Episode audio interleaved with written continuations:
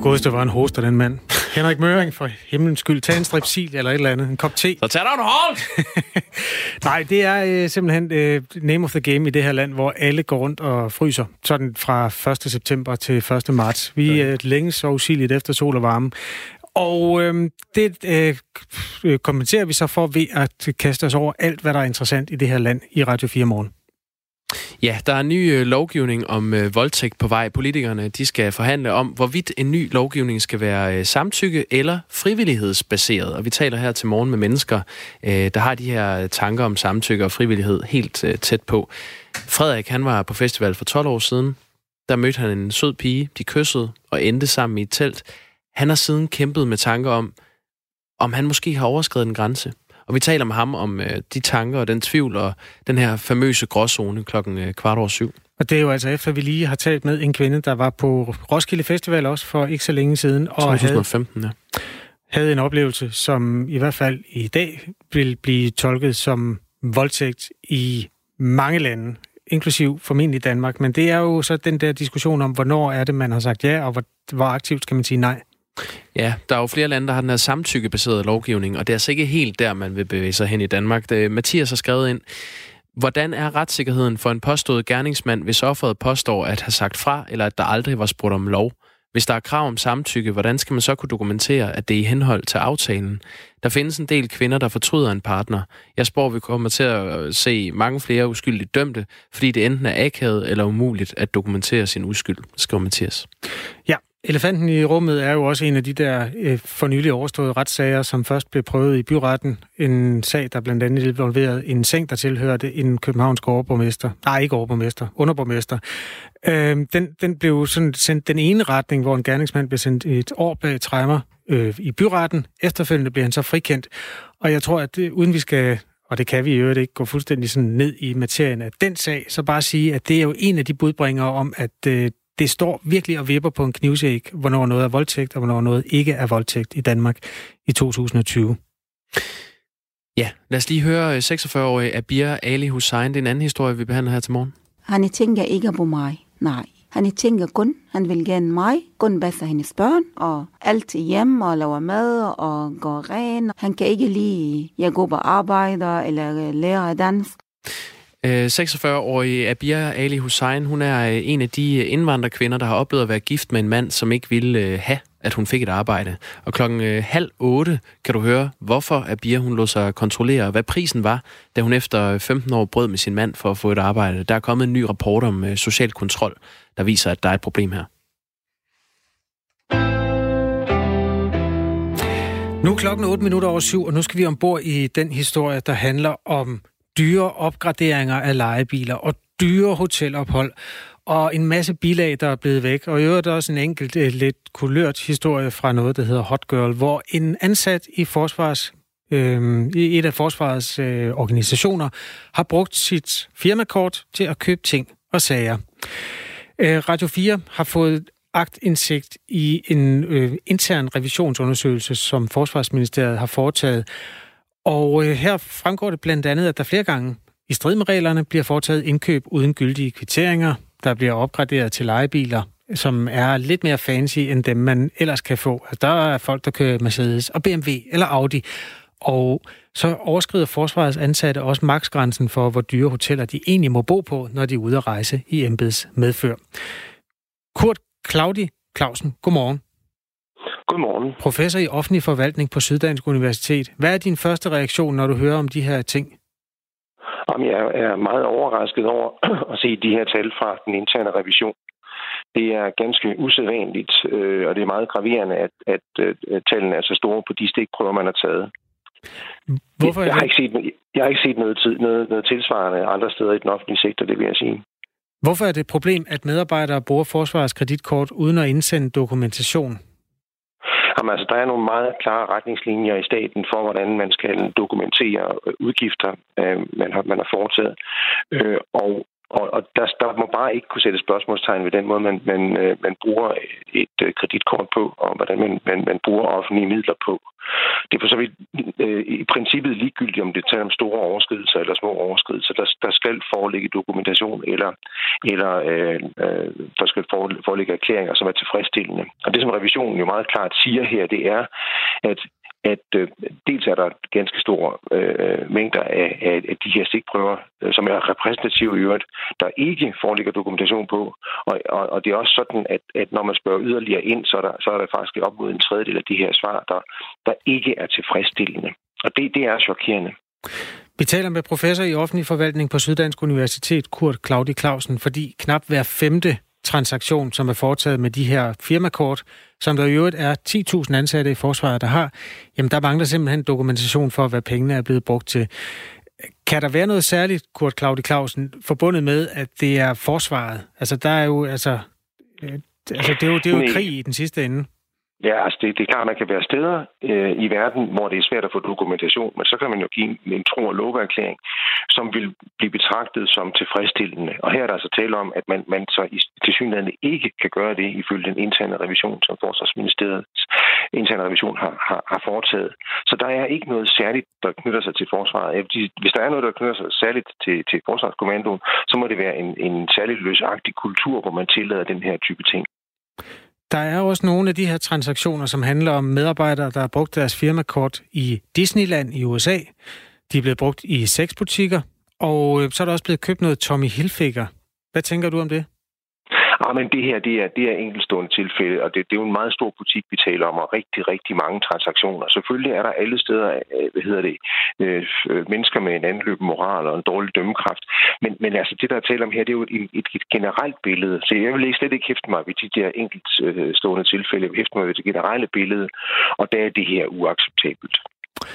Er der noget ulovligt i, at man finder frem til, at der mangler dokumentation for hver femte transaktion, som bliver, bliver foretaget med de her Nej, kort? Altså, der, der, vil, der vil jo ikke blive rejst nogen sigtelser her, øh, og, og i de fleste tilfælde der tale om ganske små overskridelser.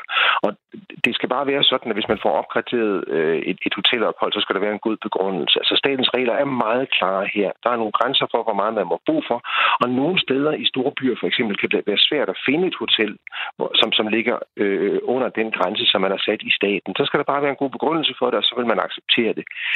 Men det her ser ud som om, det, det, der, der er tale om sådan et, et generelt mønster af, af sløsethed omkring de her ting. Øh, det... Og en generelt forestilling om, at hvis, går, hvis den går, så går den, eller sådan et eller andet. Altså, der er en, en eller anden kultur, hvor man har tillid til, at, at, at medarbejderne øh, øh, opfører sig, som de skal. Og det gør de åbenbart ikke, eller man har ikke indskærpet øh, det her på en måde, som man har i resten af den offentlige sektor. Det er derfor, det er så usædvanligt. Det er interessant, du siger det der med, med hotellerne og beløbsgrænsen, øh, Kurt Claudi Clausen. Vi, vi sidder her med en, øh, en lang liste øh, på alle mulige øh, øh, posteringer, der er trukket ud øh, af Forsvarets interne revision. Der er blandt andet der er en beløbsgrænse i Danmark på 1020 kroner per overnatning. Den er i et tilfælde her på Hotel Avenue på Frederiksberg i København overskrevet med 100 procent. Der har man brugt øh, 2.080 kroner per overnatning. Og i den anden øh, del af verden, der er nogle hotelophold på Indigo Gaslamp Quarter i øh, San Diego. Der mangler dokumentation, og det er så for nogle hotelophold, der beløber sig til 19.000 kroner og 17.000 kroner. Er det ikke underligt at miste dokumentation for, for så dyre udlæg?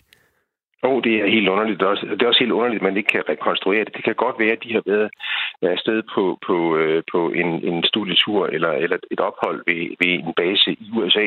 Men der kan man jo rekonstruere, øh, hvad det er, der er blevet lagt ud for, og hvordan, hvad, hvad prisniveauet er. Øh, så, så det er helt utilfredsstillende. Man kan i hvert fald rekonstruere det, hvis man har lyst. Tænker du, at man kunne risikere, at der måske var tale om nu, at de har brugt pengene på noget, de ikke havde lyst til, at nogen skulle høre om? Nej, det, det, det, vil være motivforskning, og det, det, det tror jeg simpelthen ikke øh, nødvendigvis er tilfældet. Altså, det, det er det, som, som, som, øh, som er alarmerende i mine øjne. Altså, det, det er klart, at man kan grave dybt ned i sager, så kan man finde nogen, som, som har, har misbrugt øh, øh, hvad hedder det, øh, kreditkort øh, til, til egen vinding. Men det, det, vil være, ja, det vil ikke være tilfældet i ret mange af de her sager. Der er simpelthen tale om en, en, en generel kultur, hvor man har, har set øh, løsagtigt på, på, på øh, kravet om dokumentation øh, og, og, og hvor man har sagt, jamen altså, det, vi har tillid til, at, at, at du, du gør det, der er billigst i, i situationen øh, øh og overholder reglerne. Det har, man, det har man så helt, i det her tilfælde, så i Forsvarsministeriet, ikke indskærpet, hvad det egentlig indebærer. Øh, og det betyder jo, at de medarbejdere, der, der er afsted og bruger øh, kreditkortene, øh, har været usikre på, hvad det er, det her egentlig indebærer. Fordi sådan noget skal der bare ikke være, der skal bare ikke være tvivl om. Man må ikke kunne sætte tvivl øh, spørgsmål til, hvordan man benytter øh, offentlige midler. Der er mange måder at bygge øh, sådan et system op på. Altså, når jeg er ude at rejse, for eksempel på min arbejdsgivers regning, hvis jeg en dag i øvrigt kommer det, det har jeg aldrig været i Radio 4-regi, men hvis nu jeg gør det, så skal jeg jo selv lægge pengene ud, og så kan jeg komme med min bong op efterfølgende.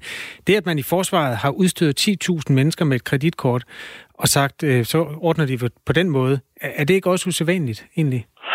Ikke, ikke nødvendigvis. Altså, det, er jo, det, er jo et spørgsmål om at vælge en, en praktisk måde at håndtere det her på, når man er afsted. Og hvis man er afsted i, i, i længere tid ad gangen, kan der godt være at tale om, om, om store udgifter. Der er det så, for så vidt fair nok, at man har et kreditkort, men man skal jo altså, selvfølgelig have indskærpet, hvad det er, det indebærer. Og der skal være styr på bilagene. Og det er der altså i de, i de aller, aller fleste tilfælde, i det, når, når det gælder den offentlige sektor. Man er simpelthen hunderede for rigsrevisionen og for interne revisioner, og overholder derfor helt ned til det latterlige, øh, hvad hedder det, hvordan man skal, man skal opføre sig i de her sager. Og det vi ser her, det er så åbenbart en, en del af den offentlige sektor, en del af staten, hvor man slet ikke har, har, har de retningslinjer, som, som gælder andre steder. Godt. Kurt Claudi Clausen, vi skal tale med forsvaret lidt senere, så bare lige for at være helt sikker. I din optik, stikker det her fuldstændig ud i forhold til, hvad du ser andre steder i den offentlige forvaltning? Jeg har aldrig set noget lignende. Modtaget. Tak skal du have. Kurt Claudi Clausen, der er professor i den offentlige forvaltning. Øhm, han holder til på Syddansk Universitet. Og det er om cirka en time i øvrigt, at vi får en oberst på besøg, som skal svare på forsvarets vegne på det her. Frivillighed eller øh, samtykke, det var det øh, store spørgsmål, da straffelovrådet onsdag eftermiddag, altså i går, fremlagde deres øh, anbefalinger til en ny voldtægtsbestemmelse. Som loven er i dag, så skal der være begået vold eller trusler, eller offeret skal være, have været ude af stand til at sige nej, før end der er tale om en voldtægt. Men fremover behøver der ikke være tale om vold eller trusler, og man skal i stedet vurdere, om der har været tale om frivillig eller ufrivillig sex i en voldtægtssag. Godmorgen, Frederik. Godmorgen. Vi kalder dig Frederik, fordi du har ønsket at være anonym i radioen. Øhm, du har for øh, år tilbage stået i en øh, situation, hvor du efterfølgende var i tvivl om, hvorvidt du havde overtrådt en kvindes øh, grænse. Kan du ikke prøve at starte med at forklare, hvad det helt nøjagtigt var, der skete den aften? Jo, øh, jeg havde øh, jeg havde i et stykke tid snakket med en pige på nettet. Øh, hvad hedder det? Jeg var jeg var 18 år gammel, og øhm, så havde, skulle jeg på Roskilde Festival, og så øh, mødtes vi et par dage inde i festivalen, øhm, hvor vi var rundt ved hendes lejr og nogle andre steder. Og var blevet lidt fulde, og vi kysser lidt, og ender med, at vi går ind i hendes telt, øhm, hvor at jeg så presser lidt på for, at vi skal være sammen. Og det ender vi så med at være, øhm, hvor at jeg efterfølgende, da jeg kom ud af teltet, ligesom har en anden fornemmelse af, at det var ikke en særlig rar oplevelse. Øhm, og jeg kan huske, at jeg ligesom vælger at slå det hen og sige, at, at, at jamen, sådan kan det jo gå, og måske havde vi bare dårlig kemi, eller hvad det nu end er, man siger til sig selv i den der situation. Øhm, for ligesom at lade være med at tænke over det. Men hvor jeg havde... Ja, altså jeg, jeg havde følelsen af, at, at jeg måske havde presset mere på, end godt var. Øhm, og hun måske ikke havde rigtig haft lyst, men altså det bagefter ikke, men, men i, altså i situationen, der var vi jo ligesom i gang, og så havde jeg ligesom bare gennemført det. Jamen, øhm. hvordan pressede du meget på? Hvordan pressede du meget på? Jo, men altså, det var jo mere som i, at, at, at jeg var en ung mand fuld af hormoner, og hvad hedder det, og så havde vi jo kysset, og så havde vi ligget og kælet lidt, og, og så virkede det bare ligesom oplagt, at nu skulle vi have sex. Ikke? Og øhm, altså det, det, det jeg virkelig kan huske, det er, hvordan at, at midtvejs i akten, at hvordan at det er som om, at hun ligesom bliver lidt fjern i forhold til, hvad der foregår. Og hvad hedder det, jeg har på det tidspunkt ikke særlig meget erfaring, så jeg er også ret usikker på, hvad jeg egentlig skal gøre ved det. Ikke? Altså, jeg tror ligesom, at jeg bare vælger at glemme mig lidt væk i det, der foregår. Um, men jeg kan i hvert fald huske bagefter, at jeg var helt sikker på, at, at altså, jeg skød det ud af mit sind og sagde til mig selv, at det var bare en dårlig oplevelse, og det skulle jeg lade være med at tænke på. Um, var det fordi, du oplevede, at, at hun ikke øh, egentlig havde lyst, og du kunne ikke øh, rigtig finde ud af, om du skulle øh, afbryde det, og så fortsatte du, eller hvordan? Ja, jamen, ja, det kan man måske godt sige. Altså, og jeg tror ligesom, at der har været et spørgsmål om, at jeg, at jeg simpelthen ikke havde det der erfaringsgrundlag til at helt at vide. Altså, det var hun var en af de første mennesker, jeg var sammen med. Og øhm, altså, jeg, altså, det var jo ikke, fordi hun sagde nej. Der var ikke noget stop eller lad være, eller, men der var samtidig ikke nogen, altså hun var ikke aktivt deltagende i nogen udpræget grad. Og øhm, altså, hvilke, ved tanker, ikke, at... hvilke, hvilke tanker gjorde du der så i tiden efter det her? Jamen, som jeg sagde, så det første, jeg valgte at gøre, altså det husker jeg nemlig næsten klarere, end jeg husker, hvad der skete i teltet, fordi at jeg begravede det. Altså, lige efter jeg kom ud af teltet, og vi skiltes umiddelbart efter, og jeg så hende aldrig mere. Øhm, hvad hedder det? Det var, at jeg havde den her tanke om, at jamen, det var ikke rart. Det var heller ikke rart for mig, vel? Altså, øhm, så det var jo ikke bare fordi, at jeg fik det, jeg ville have, og så, altså, det var sådan, jeg kom ud med sådan en, en følelse af, at det havde jeg ikke rigtig lyst til at tænke på mere. Og så begravede jeg det ligesom i mig selv, og der gik jo mange år før, at, at tanken ligesom kom tilbage igen. Øhm, fordi det var så smertefuldt at tænke på et eller andet sted. Ja, nu har vi jo så givet dig lov til at, at være anonym her i radioen, og, og du bliver bare kaldt Frederik her til morgen. Øh, vil du ikke prøve at beskrive, hvorfor du ikke har lyst til at stå frem med dit navn? Jo, men fordi, fordi at den usikkerhed, jeg havde øh, dengang om, hvorvidt jeg havde gjort noget, der var okay, og altså, så, som sagt, altså, så havde jeg ikke tænkt på det i mange år, før at øh, der kom hele det her med, med seksuel kultur på Roskilde for nogle år siden, hvor det ligesom var en sag. Og så kom mindet lige pludselig frem ind i mit hoved. Altså, der var øh, nogle nætter, jeg skulle sove, hvor det ligesom begyndte sådan at spøge ind i hovedet på mig. Øh, Altså, jeg havde helt ærligt glemt det, øhm, før det lige pludselig bare kom tilbage for fuld flor. Og jeg har været bange for, at hvis jeg skulle stille mig frem med mit ansigt og, og blive ligesom, hvad skal man sige, posterboy for at være for, for dårlig seksuel moral på Roskilde blandt med unge mænd, eller altså det, øhm, mm. det er ikke fordi, at, det er ikke fordi, jeg har noget mod at sidde og snakke med det med jer, men, men at være, blive kendt for det resten af mit liv, det ved jeg ikke, om jeg synes er, er, er noget, jeg har mod på. Var det noget med, at du øh, har forsøgt at, at kontakte hende efterfølgende?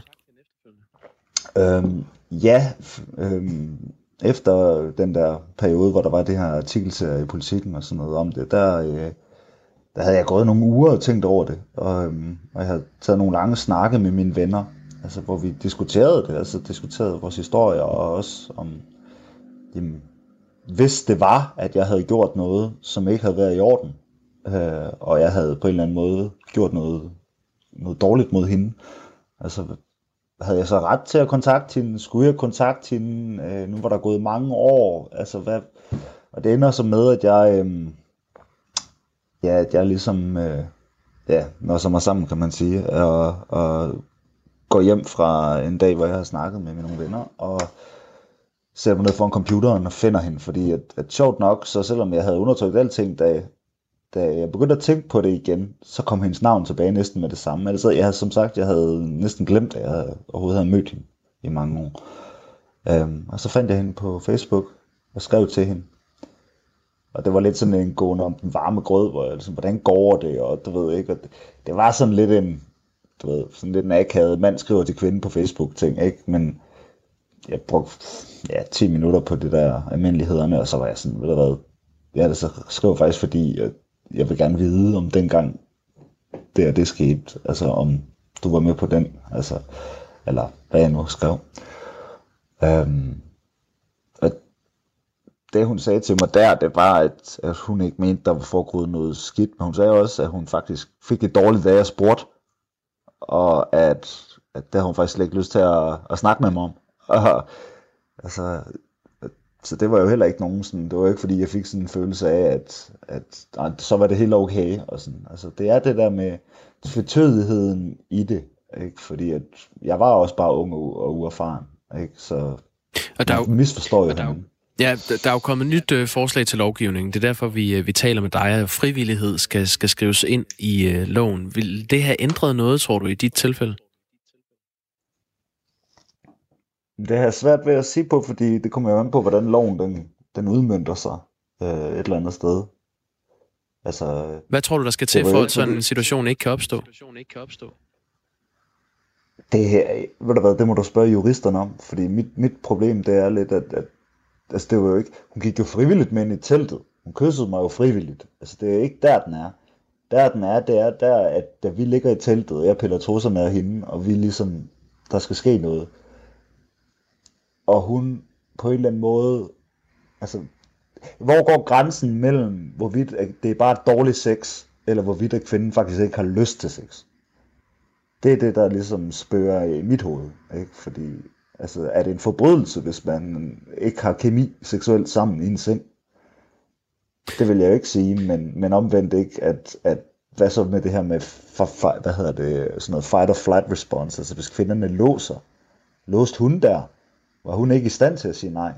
Altså det, det kan jeg jo ikke vide, og, og skulle hun så have sagt, ved du hvad, jeg indvilger i, at vi skal være sammen nu. Altså, det vil jo også skabe sådan en helt mærkelig situation et eller andet sted. Det ville det i hvert fald for, for de der 12-13 år siden, da det skete. Ja, det er spørgsmålet, om det ville det i dag også. I dag. Fordi ja, det, det, er jo det, det, det, ved jeg ikke. Nej, det er det, man uh, diskuterer også, altså om det skal være samtykkebaseret, altså at, uh, at partneren skal sige ja, eventuelt underskrive noget, eller i hvert fald mundtligt. Altså, ville det have ændret noget i din historie, tror du? Jamen altså, hvis hun havde Ja, men, men så kan vi så sige, ikke, at, at hun kan jo sige ja på forhånd, og hvad så, hvis hun ikke har lyst midt i? Altså, så har jeg et stykke papir, der siger, jo, det vil du gerne, og så kan jeg bare, altså, så kunne man bare, altså teknisk set bare voldtage hende og have et stykke papir, der siger, at, at hun har sagt ja. Altså, det, det er noget kringlet noget, det her med at bringe jura helt ind i det der rum, synes jeg. Øhm, og det er ikke det samme, som jeg siger, at der ikke skal være en lovændring. Jeg er bare, jeg har personligt svært ved at se, hvordan at man kan erstatte gode adfærdsnormer og god kommunikation med lovgivning i det her tilfælde. Men hvis det skulle være god kommunikation, skulle du så, altså nu er det jo 12-13 år siden, og det var, det var en anden tid dengang, men skulle du have, have spurgt hende øh, undervejs, altså hey, er det her noget, du har lyst til? Eller hvad, hvad er det for nogle tanker, du gør der i dag? Altså, nu er jeg jo en voksen mand med en hel del mere erfaring, og så vil jeg jo så sige, at, at i dag vil jeg jo måske nok have...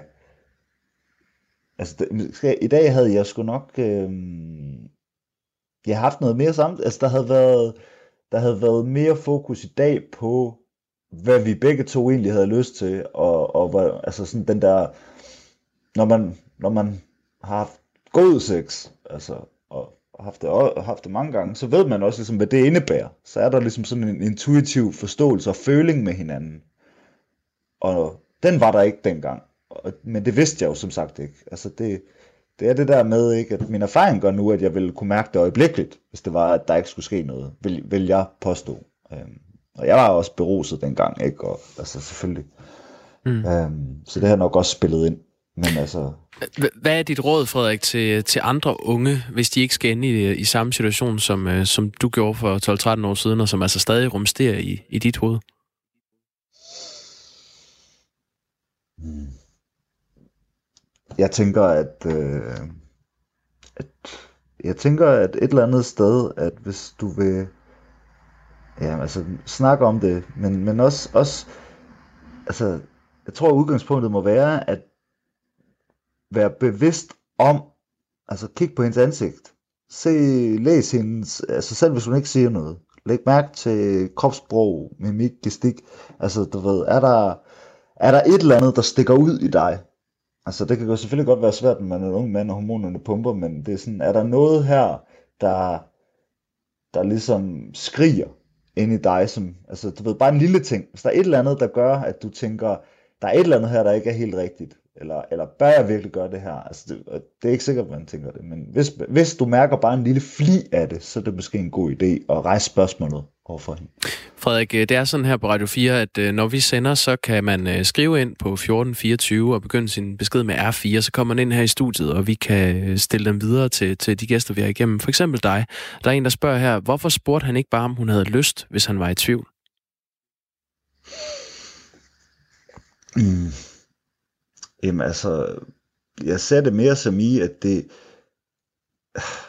Altså jeg ser det mere som i, ikke, at det var en, en, en situation, der udviklede sig sådan i et flow. Altså det var ikke fordi, der var sådan...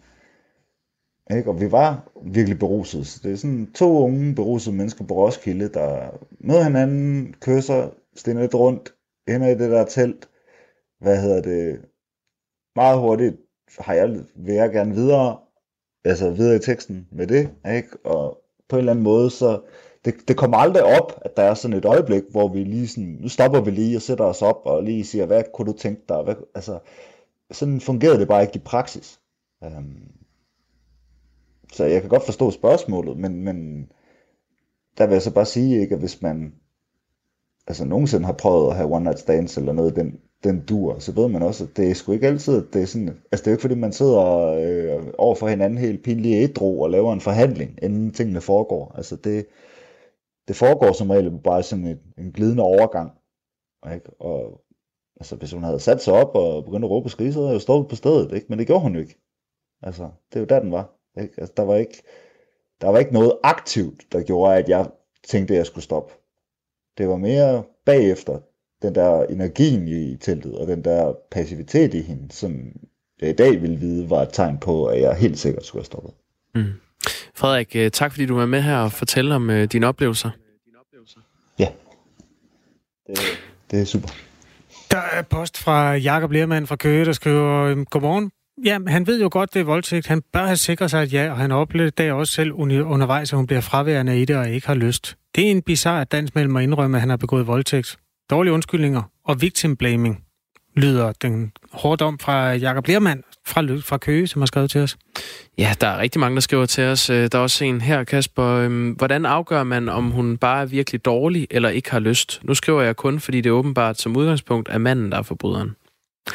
Det er der, den står. Lige øjeblikket. Men, ja, altså, det ved jeg ikke. Hvis man er virkelig dårlig, så kan det være, at man skal stoppe.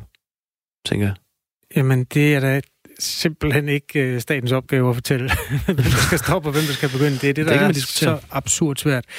Øh, Bjarne Holm, jeg ved simpelthen ikke, om det er satire, det han skriver her. Han skriver, Bjarne Holm fra Hillerød, jeg citerer, En hver mand bør ved enhver seksuel aktivitet sikre sig beviser for, at hans partner til enhver tid har været ovenud begejstret. Med venlig hilsen, Bjarne Holm. Tak for den besked, Bjarne. Nu er klokken blevet halv 8, og Henrik Møring han står klar og tripper for et nyhedsoverblik.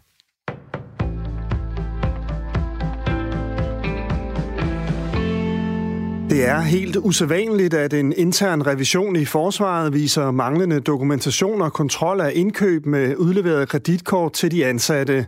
Det vurderer professor i offentlig forvaltning ved Syddansk Universitet, Kurt Claudi Clausen. Det er ganske usædvanligt, øh, og det er meget graverende, at, at, at tallene er så store på de stikprøver, man har taget. Jeg har ikke set noget, tid, noget, noget tilsvarende andre steder i den offentlige sektor, det vil jeg sige. Radio 4 har fået agtindsigt i en forløbig intern revision i blandt andet Forsvarskommandoen og Herkommandoen. Den viser, at der både i Forsvarskommandoen og Herkommandoen er manglende dokumentation for næsten hver femte køb foretaget med Forsvarets rejsekreditkort dels er der ganske store øh, mængder af, af, af de her stikprøver, øh, som er repræsentative i øvrigt, der ikke foreligger dokumentation på. Og, og, og det er også sådan, at, at når man spørger yderligere ind, så er der, så er der faktisk op mod en tredjedel af de her svar, der, der ikke er tilfredsstillende. Og det, det er chokerende siger professor Kurt Claudi Clausen. Samtidig er kreditkort i forsvaret blevet brugt til for eksempel dyre hotelophold og opgraderinger af lejebiler. Det vi ser her, det er så åbenbart en, en del af den offentlige sektor, en del af staten, hvor man slet ikke har, har, har de retningslinjer, som, som gælder andre steder. Der er akut mangel på læger, og antallet af praktiserende læger falder, og tendensen ser ud til at fortsætte. I 2023 vil antallet af borgere uden en fast læge vokse til omkring 300.000. I dag er næsten 140.000 uden fast læge. Det viser en opgørelse fra de praktiserende lægers organisation. Problemet har stået på længe, og det kalder på løsninger, mener lægernes formand Christian Freitag. Vi skal gøre det mere attraktivt at være praktiserende læge, og det kan vi gøre meget hurtigt. Øh, den anden ting er, at vi skal hjælpe nogle af de unge læger øh, tidligere ud i almen praksis under deres uddannelse, sådan så, vi, så de kan komme ud og hjælpe til i den tid, der er, inden vi bliver nogle flere. Lægeformanden foreslår blandt andet, at uddannelsen til praktiserende læge omlægges og flyttes fra hospitalet til den almene praksis. Den mistænkte bag skyderier i Tyskland er fundet død. Ni mennesker er dræbt efter to skyderier i den tyske by Hanau i delstaten Hessen. Skyderierne fandt sted i aftes ved to forskellige vandpibecaféer i byen, der ligger nær Frankfurt. Tidligt til morgen er den formodede gerningsmand fundet død i sin lejlighed. På adressen er der fundet yderligere et lig. Aktuelt er der ingen indikationer på, at der er andre gerningsmænd, skriver politiet i et tweet. Der er fortsat ingen meldinger om et eventuelt motiv til skyderierne. Det er en glidebane at lade politiet i en periode på op til 10 år gå ind i fremmedkrigere og andre terrordømtes hjem uden en retskendelse. Det advarer Dommerforeningen om i et høringssvar til et lovforslag fra regeringen, skriver politikken. Formand Michael Sjøberg understreger, at han ikke har nogen sympati for terrordømte, men ser alligevel en række problemer med forslaget. Så får politiet lejlighed til at gå ind hos folk på alle tider af døgnet gennem en længere overrække, helt op til 10 år, gennemgå deres skuffer, IT-maskiner, øh, alt ting, som man i øvrigt ville sige, hvis man havde mistanke om noget, ville kræve en retskendelse. Lovforslaget har til formål at stramme grebet om terrordømte herhjemme. Det vil regeringen gøre ved at lade politiet holde øje med personer dømt for terror, ligesom politiet må med pædofilidømte. Nu tager man fremmedkrigerne, som ingen har sympati for. Før tog man de seksualdømte, som ingen har sympati for. Hvad bliver det næste? Det vi frygter til allersidst for at sætte det på spidsen, det er, at området for retskendelser, altså hvor man beder en dommer om at få lov til at gå ind på fremmed ejendom eller på egen ejendom, det bliver helt udhulet. I de østlige egne først på dagen lidt sol, ellers bliver det skyde med regn 5-8 grader, og vinden tiltager til jævn til hård.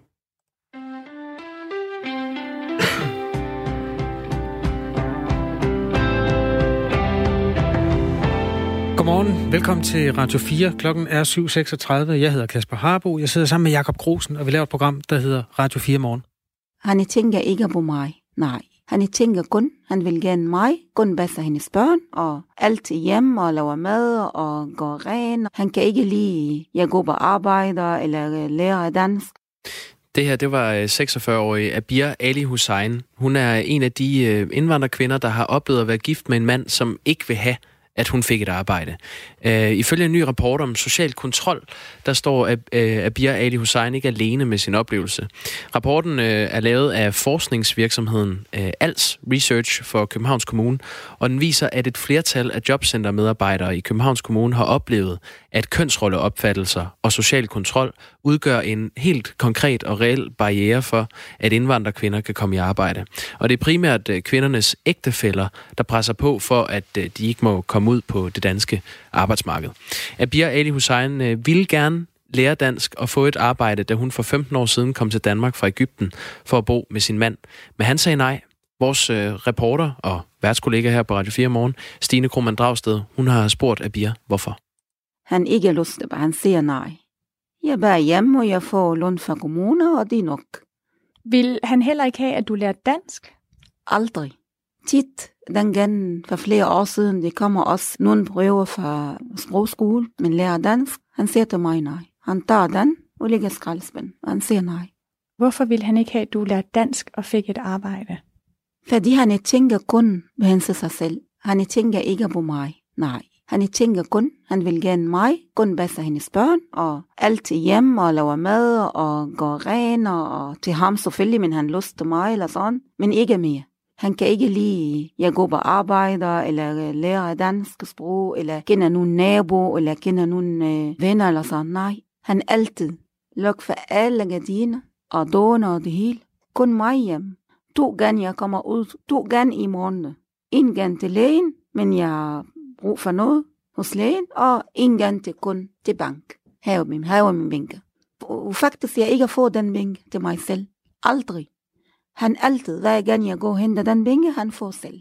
Hvad gjorde han konkret for at kontrollere dig? Han siger til mig den gang altid, han giver mig en dårlig billede om, om øh, danske folk. Den gang jeg kender ikke meget om uh, Danmark. Selvom jeg læser lidt om Danmark, eller ser nogle uh, film ved fjernsyn eller sådan. Men de, du kan ikke rigtig finde ud af, hvad de er, den land, jeg kommer til. Han altid siger til mig, danske mænd, uh, de er ikke gode, fordi de altid skal kigge på dig og vil gerne noget for dig, og det sådan her. Og danske kvinder, de altid går til diskoteker og fulde og drikker og alle mulige ting. Abir Ali Hussein var bange for, at øh, hvis hun trodsede sin mand for at få et arbejde, så ville hun blive øh, sendt tilbage til Ægypten. Og hendes mand troede med, at han ville beholde deres to sønner. Alligevel valgte Abir at bryde ud af den øh, sociale kontrol. Jeg er skilt, fordi jeg, jeg er også selvstændig pige. Den gang jeg boede med mine forældre. Øh, jeg får også for lov arbejde, men den gang jeg er 14 år gammel. Ikke begynder jeg at bruge for penge, nej. Fordi jeg vil gerne få min egen, tjene min egen penge. Det, at din mand ikke ville have dig til at arbejde, var det den største grund til, at du ikke kunne få et job? Ja, fordi jeg kan ikke gå for hjem. Det kan ikke, uden han ved. Han kan ikke lige øh, gavine gå på arbejde og, og læse dansk og forstå meget om kultur her, eller forstå reglen. Fordi selvfølgelig, men jeg kender regler og forstår kultur. Selvfølgelig, jeg siger til ham, nej, du kan ikke få min penge. Og jeg vil gerne gå og læse, jeg vil gerne gå på arbejde, og vil gerne, jeg vil gerne, jeg vil gerne. Men han ikke har lyst til den. Han vil gerne ind hjem, kun hjem, til ham og børn og til huset. Ikke mere. Hvad er grunden til, at din mand tænker sådan om kvinder, at de skal gå derhjemme, at de ikke skal have et arbejde? Fordi det handler faktisk ikke om, øh, om religion.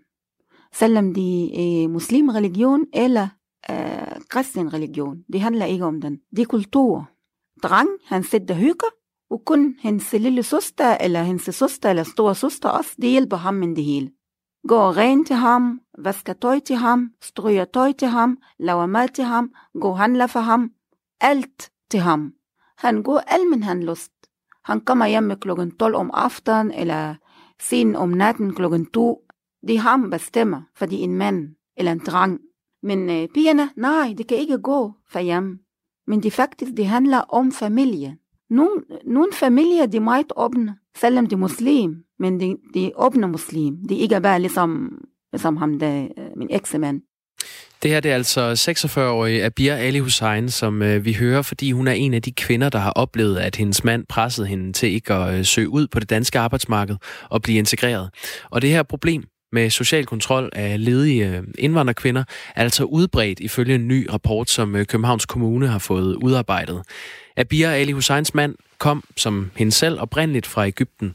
Men i modsætning til hende havde han dansk statsborgerskab, og det var ham, der tjente penge, og havde den lejlighed, familien boede i med deres to sønner. Da Abir blev gravid med deres tredje barn og oplevede, at øh, hendes mand øh, begyndte at slå hende, øh, og, og, og, og slå børnene også, så valgte hun at gå.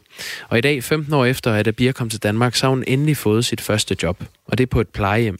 Men prisen har været høj. Det fortæller hun her. Jeg har betalt rigtig meget. Jeg betaler rigtig meget. Jeg får også flere år, jeg har ikke, jeg har ikke set mine børn.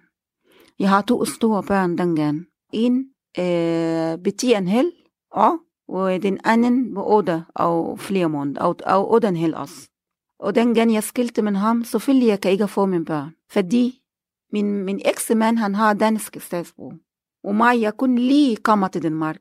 Jeg har ikke opholdstilladelse. Jeg har ikke dansk bas. Jeg har ikke en lejlighed til mig selv. Jeg har ikke nogen penge i bank. Jeg har ikke noget. Men jeg skal skilte for ham. Det har, det har den regel i den, i den marked, jeg kan ikke få mine børn. Selvom det er min. Men alligevel, jeg kan ikke få dem. Hvordan føles det? Dengang jeg har ikke selvfølgelig ikke har det godt, mine børn de ikke har det godt. Men jeg har altid kontakt med dem. Selvom han jernvasker til dem, og, og og mor ikke er god, og mor skilte for mig på grund af bla bla bla, og mange ting han sagt. Men Jeg kan aldrig tænke, hvad, hvad han siger til mine børn. Fordi jeg ved det godt. Det kommer en dag, mine børn det kommer til mig, og de finder ud af, mor er en rigtig en god, en god dame og en ren dame også. Abir Ali Hussein har et råd til andre øh, indvandrerkvinder, der går hjemme, men som ønsker at få et job. Det kommer her. Det skal ud for ham og snakke med nogen hjælpe dig. Gå og snakke med din læge. Hvad laver din mand for dig? Det er vigtigt. Snakke med din sejsbehandler, eller snakke med nabo. Du kan ikke bare blive isoleret hjem, fordi din mand han siger sådan. Nej, jeg skal læse, og jeg skal gå videre, for mit liv, og jeg arbejder, det er godt for mig og godt for mine børn. Og, og godt for den land, jeg bor her. Den marked ikke har brug for en uh, bo hjem. Nej. Den marked, de, de, de siger til dig, uh, kom og åbner døren til dig. Begynder du kommer også,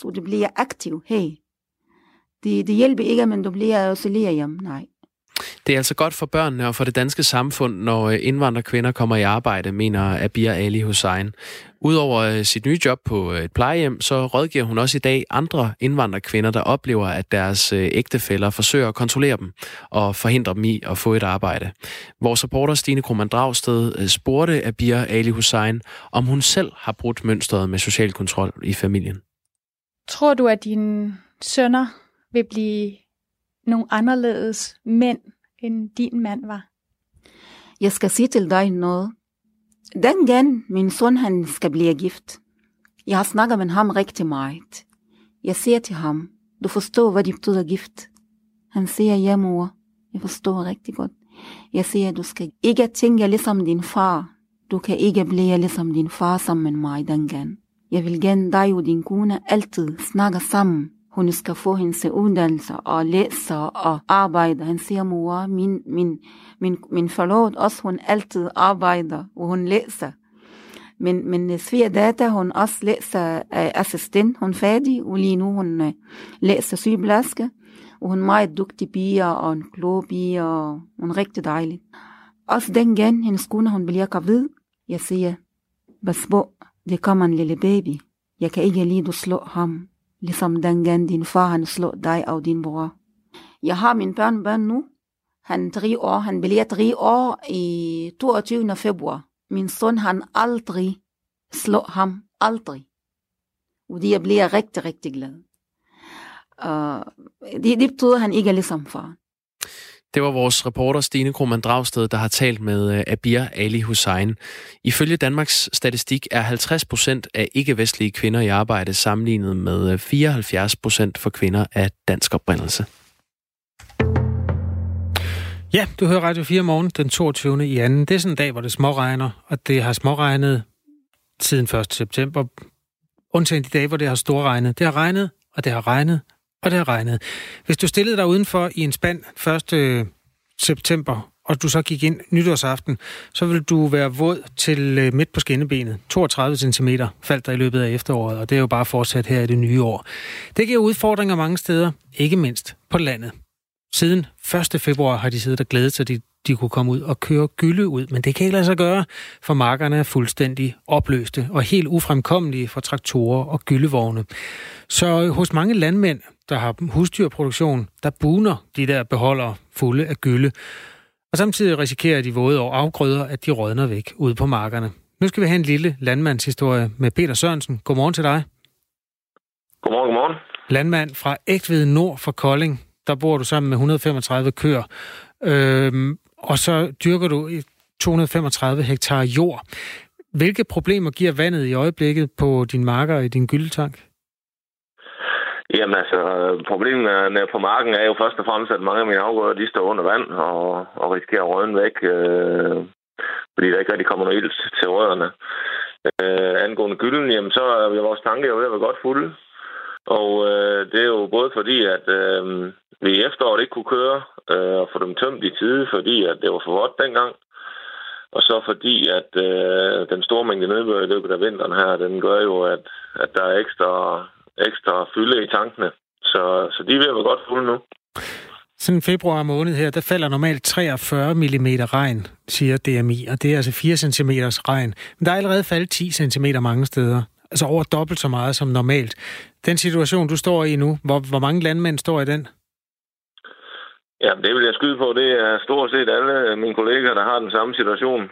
Fordi at øh, vi kunne som sagt ikke i efteråret øh, komme ud og, og få kørt ud på, på de afgrøder, der nu skal bruge det i efteråret, fordi det var forbudt allerede der. Så, øh, så jeg vil sige, det er stort set hele vejen rundt. Det gylde, I kører ud med, det er næringsstofferne, ikke også? Det er, derfor, I får, altså det, er det, der får det hele til at vokse og gro. Hvad er øh, problemet, når I ikke kommer ud med det? Jamen altså, problemet er jo, at når væksten er i gang, og det er den jo med de her temperaturer, øh, jamen så står jo afgrøderne allerede og mangler nogle næringsstoffer. Og, øh, og det gør jo, at, at de kommer bagud fra start, ved ikke at kunne, kunne få en optimal start. Har du en plan for, hvad du gør, hvis det her våde vejr fortsætter, eller når det fortsætter? Jamen, øh, det har jeg, fordi det er jo ikke, øh, der er ikke nogen tvivl om, at det fortsætter. Så øh, det, jeg gør, det er jo at have et godt netværk omkring mig og høre, øh, jamen, er der nogle steder, der kan komme af med det, der kører lidt til nogle nabotanke eller nogle, nogle tanke i området, og, øh, og det er den måde, jeg har prøvet at komme ud af det på. Men øh, ja, lad os håbe, det kan blive ved. Du sidder bare og kigger ud på regnen så i dag, Peter Sørensen, går jeg ud fra? Ja, blandt andet. der er altid travlt, selvfølgelig. Tak fordi du var ja. med i Radio 4 morgen. Det er godt. Landmand fra Eksved Nord for Kolding. Øh, kombinationen af våde marker og bonende gyldebeholdere, det er en giftig cocktail, siger sektordirektør Troels Toft fra CES øh, Landbrugets Videnscenter. Og der er ifølge sektordirektøren for tidligere spå om, hvilke konsekvenser det her våde vejr på den lange bane får for udbyttet og høsten af det, som landmændene skal hive ind fra markerne senere på det her år. Onsdag kom de nye anbefalinger fra Straffelovrådet, der igennem øh, længere tid har undersøgt dansk lovgivning, når det gælder voldtægter. Det har vi øh, beskæftiget os med øh, her til morgen. Som loven er i dag, så skal der være begået vold eller trusler, eller offeret skal have været ude af stand til at sige nej, før der er tale om en voldtægt. Men det skal altså laves om, det der er lagt op til nu. Regeringen støtter, at man i stedet vurderer, om der har været tale om frivillig eller ufrivillig sex for parterne i en voldtægtssag. Og øh, det er ikke nok. Det mener støttepartierne. Øh, støttepartierne til regeringen kræver, at det skal handle om samtykke og ikke kun om frivillighed. Godmorgen, Christian Hegård. Godmorgen. Retsordfører for Radikale Venstre. Hvorfor er det i dine øjne et problem, at der i øh, forsvaret, eller forslaget her lægges op til, at vi fokuserer på, øh, på frivillighed og ikke direkte samtykke? Jamen først og fremmest er jeg glad for, at straflovrådet øh, tilkendegiver, at der skal laves om på de regler, der er, og at man siger, at de regler, der er på nuværende tidspunkt, har ført til frifindelser i nogle tilfælde, som ikke har været øh, hensigtsmæssige. Så skal vi så diskutere, hvad skal det så laves om til? Og øh, der bliver debatten jo nu, om det skal være frivillighedsbaseret eller samtykkebaseret voldtægtsbestemmelse. Og grunden til, at Radikal Venstre ikke kan øh, støtte en frivillighedsbaseret, som straflovrådet umiddelbart har foreslået, det er, at der er stadig et krav til, at øh, kvinden, som du ofte er, øh, skal sige fra, altså skal aktivt sige fra, og det kan simpelthen ikke passe, øh, at det er et krav. Det er heller ikke et krav til indbrud, at man skal sige fra. Øh, det er forbrydelsen i sig selv, øh, der er kriminel, og sådan skal det også være ved, ved voldtægt. Så derfor så vil vi have en samtykkebaseret voldtægtsbestemmelse. Prøv lige at skære ud i pap, øh, Christian Hegård. Hvad, hvad er forskellen egentlig på de to ting? Jamen, øh, forskellen er, når det kommer til... Der, der er særligt to problemer ved en frivillighedsbaseret samtykkebestemmelse. Det er først og fremmest, at der stadig vil være et krav til, at man aktivt skal have sagt fra. Det vil sige, at passivitet kan være udtryk for, at man frivilligt er gået med til at, at have sex. Og det er altså et problem, fordi øh, flere tal fra de organisationer, der er eksperter i voldtægt, siger, at øh, den naturlige måde at reagere på, hvis man bliver udsat for voldtægt, det er at forholde sig passivt. Det er, at øh, man ligesom fryser det her fryse-element. Og når det sker i 70% af tilfældene, så er det ikke nok, at øh, passivitet kan ligesom begrunde, at der ikke har været tale om voldtægt, men at man skal sikre sig, at den anden er med på den ved en eller anden form for positiv tilkendegivelse, som er det, man nu, øh, altså, eller det, man nu gør, når man har samleje, kysser tilbage, selv tager blusen eller bukserne af. Så det har altså ikke noget at gøre med, at man sådan skal sætte kryds i en boks, eller svare ja på nem idé, eller noget som helst, som nogen øh, forvirrer debatten lidt med. Men er det ikke lige præcis det, der ligger i den her øh, frivillighedsbestemmelse? Øh, altså, at, at man skal øh, frivilligt være, øh, have indgået i det her øh, samleje? At man ikke bare ligger øh, øh, fladt på ryggen og, og fryser? Nej, det, det er det, som øh, straffelovrådet skriver i deres betænkning, at der er særligt to ting ved øh, det en frivillighedsbaseret voldtægtsbestemmelse, som man skal være opmærksom på. Og det er, at der er stadig et krav til, at man aktivt skal sige fra, hvis man er offer i en forbrydelse. Og det er der altså ikke andre forbrydelser, hvor man aktivt øh, skal sige fra. Altså som jeg sagde før, et indbrud, der skal man jo heller ikke sige fra, og det er jo heller ikke i orden at foretage et indbrud, bare fordi øh, at døren er, er åben. Øh, så derfor så vil en samtykkebaseret voldtægtsbestemmelse være noget mere præcis og gøre, gøre gældende og gøre opmærksom på. Man skal så lige sikre, at den anden er med på det. Der skal være et eller andet tilkendegivelse, som der nu plejer at være, når der er samleje, nogle frække blikke, hvad det sådan lige kan være. Altså, man kysser igen, selv tager bukserne af. Et eller andet, der tydeligt indikerer, øh, at man er med på den. Og det er den samtykkebaserede voldtægtsbestemmelse, som vil være det, der er vejen frem for at sikre øh, den samhørighed. Det er jo ofte det, man diskuterer, når man diskuterer det her med, med samtykkebaseret lovgivning. Altså, hvad, hvad er det, det skal øh, bygge på, og hvor, hvor skal bevisbyrden øh, løftes, så det ikke bare bliver, bliver ord mod ord? Lad os prøve at tale konkret om det, Christian Hegård. Altså, hvis vi nu forestiller os en mand og en kvinde. Øh, kvinden ligger, har ikke lyst, men fryser, og, og siger ikke øh, aktivt nej til det, der foregår. Og manden så fortsætter det, han nu har gang i, øh, og ikke opfatter hendes signaler om, at hun ikke har lyst. Er det en voldtægt, efter din øh, mening? Ja, det er det, der vil være den tydeligste, tydeligste forskel mellem frivillighedsbaseret og øh, samtykkebaseret, fordi efter øh, den beskrivelse, som du har her, så vil det for så vidt angå en frivillighedsbaseret øh, voldtægtsbestemmelse, der vil, det være, der vil det ikke være ulov, ulovligt, øh, men det vil være ulovligt, hvis man tager en samtykkebaseret voldtægtsbestemmelse. Så kommer der hele bevisbyrden øh, og bevisafdelingen, som mange lyttere af Radio 4 Morgen har skrevet ind om tidligere. For eksempel uh, Mathias kan vi lige tage her. Han skriver, hvordan er retssikkerheden for en påstået gerningsmand, hvis offeret påstår at have sagt fra, eller hvis der aldrig var spurgt om lov? Hvis der er krav om samtykke, og hvordan skal man så kunne dokumentere, at det er i henhold til aftalen? Der findes en del kvinder, der fortryder en partner. Jeg spår, at vi kommer til at se mange flere uskyldigt dømte, fordi det enten er akavet eller umuligt at dokumentere sin uskyld, lyder sms'en fra Mathias. Hvad siger du til det, Christian Hegård? Jamen, der er det fuldstændig klart, at bevisbyrden bliver ikke vendt om. Det er alle fuldstændig enige i, så det er ikke et tema for det her. Man er stadig uskyldig til det modsatte er bevist. Det man bare ændrer på, det er, at man ændrer på bevis.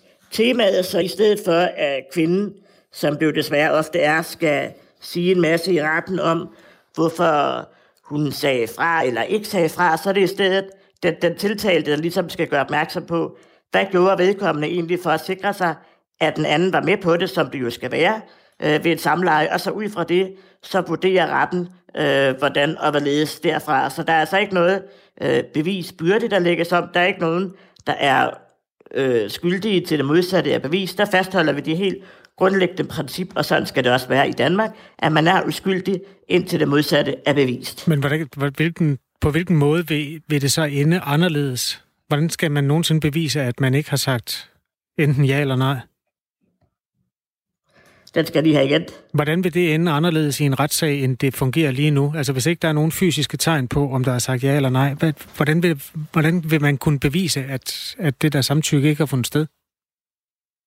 Jamen, det, er helt, det er helt afgørende, at man ændrer bevistemaerne i retten, øh, hvor det i dag er lagt meget fokus på, hvad har kvinden sagt fra, eller har hun ikke sagt fra. Øh, det er det, der er de centrale bevistemaer i dag.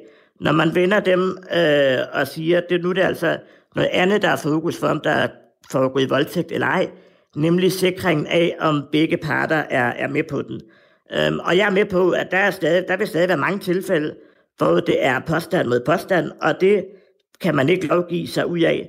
Men det her vil også være med til at ændre kulturen og opfattelsen omkring øh, voldtægt i samfundet, og det vil unægteligt føre til færre ofre, og det er også en del af det vigtige fokus i det her.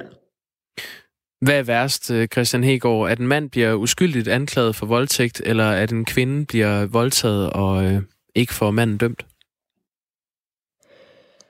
Begge dele er, er lige øh, slemt sådan set, fordi man skal hverken øh, dømmes for noget, hvor man er uskyldig, og hvis man har gjort noget, så skal man selvfølgelig også dømmes for det. Så det kan man ikke stille op som to ting, der er hverken det ene eller det andet. Nu skal det her forslag fra Straffelovrådet i høring, og så skal der forhandles. Hvis ikke øh, loven kommer til at være samtykkebaseret, vil I så ikke stemme for i Radikale Venstre? Jamen, jeg kan ikke forestille mig, at den bliver andet end samtykkebaseret, fordi det er det, vi har aftalt i regerings, eller ikke i regerings, men i forståelsespapiret, og det tror jeg, der er fælles enighed om, det håber jeg i hvert fald. Så det vil være det, radikale går til forhandlingerne med. Christian Hegård, retsordfører for Radikale Venstre. Tak fordi du var med. Selv tak.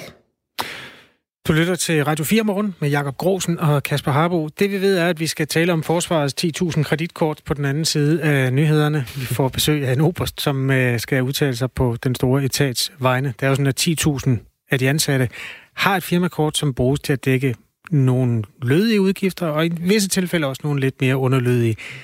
Alt det tager vi øh,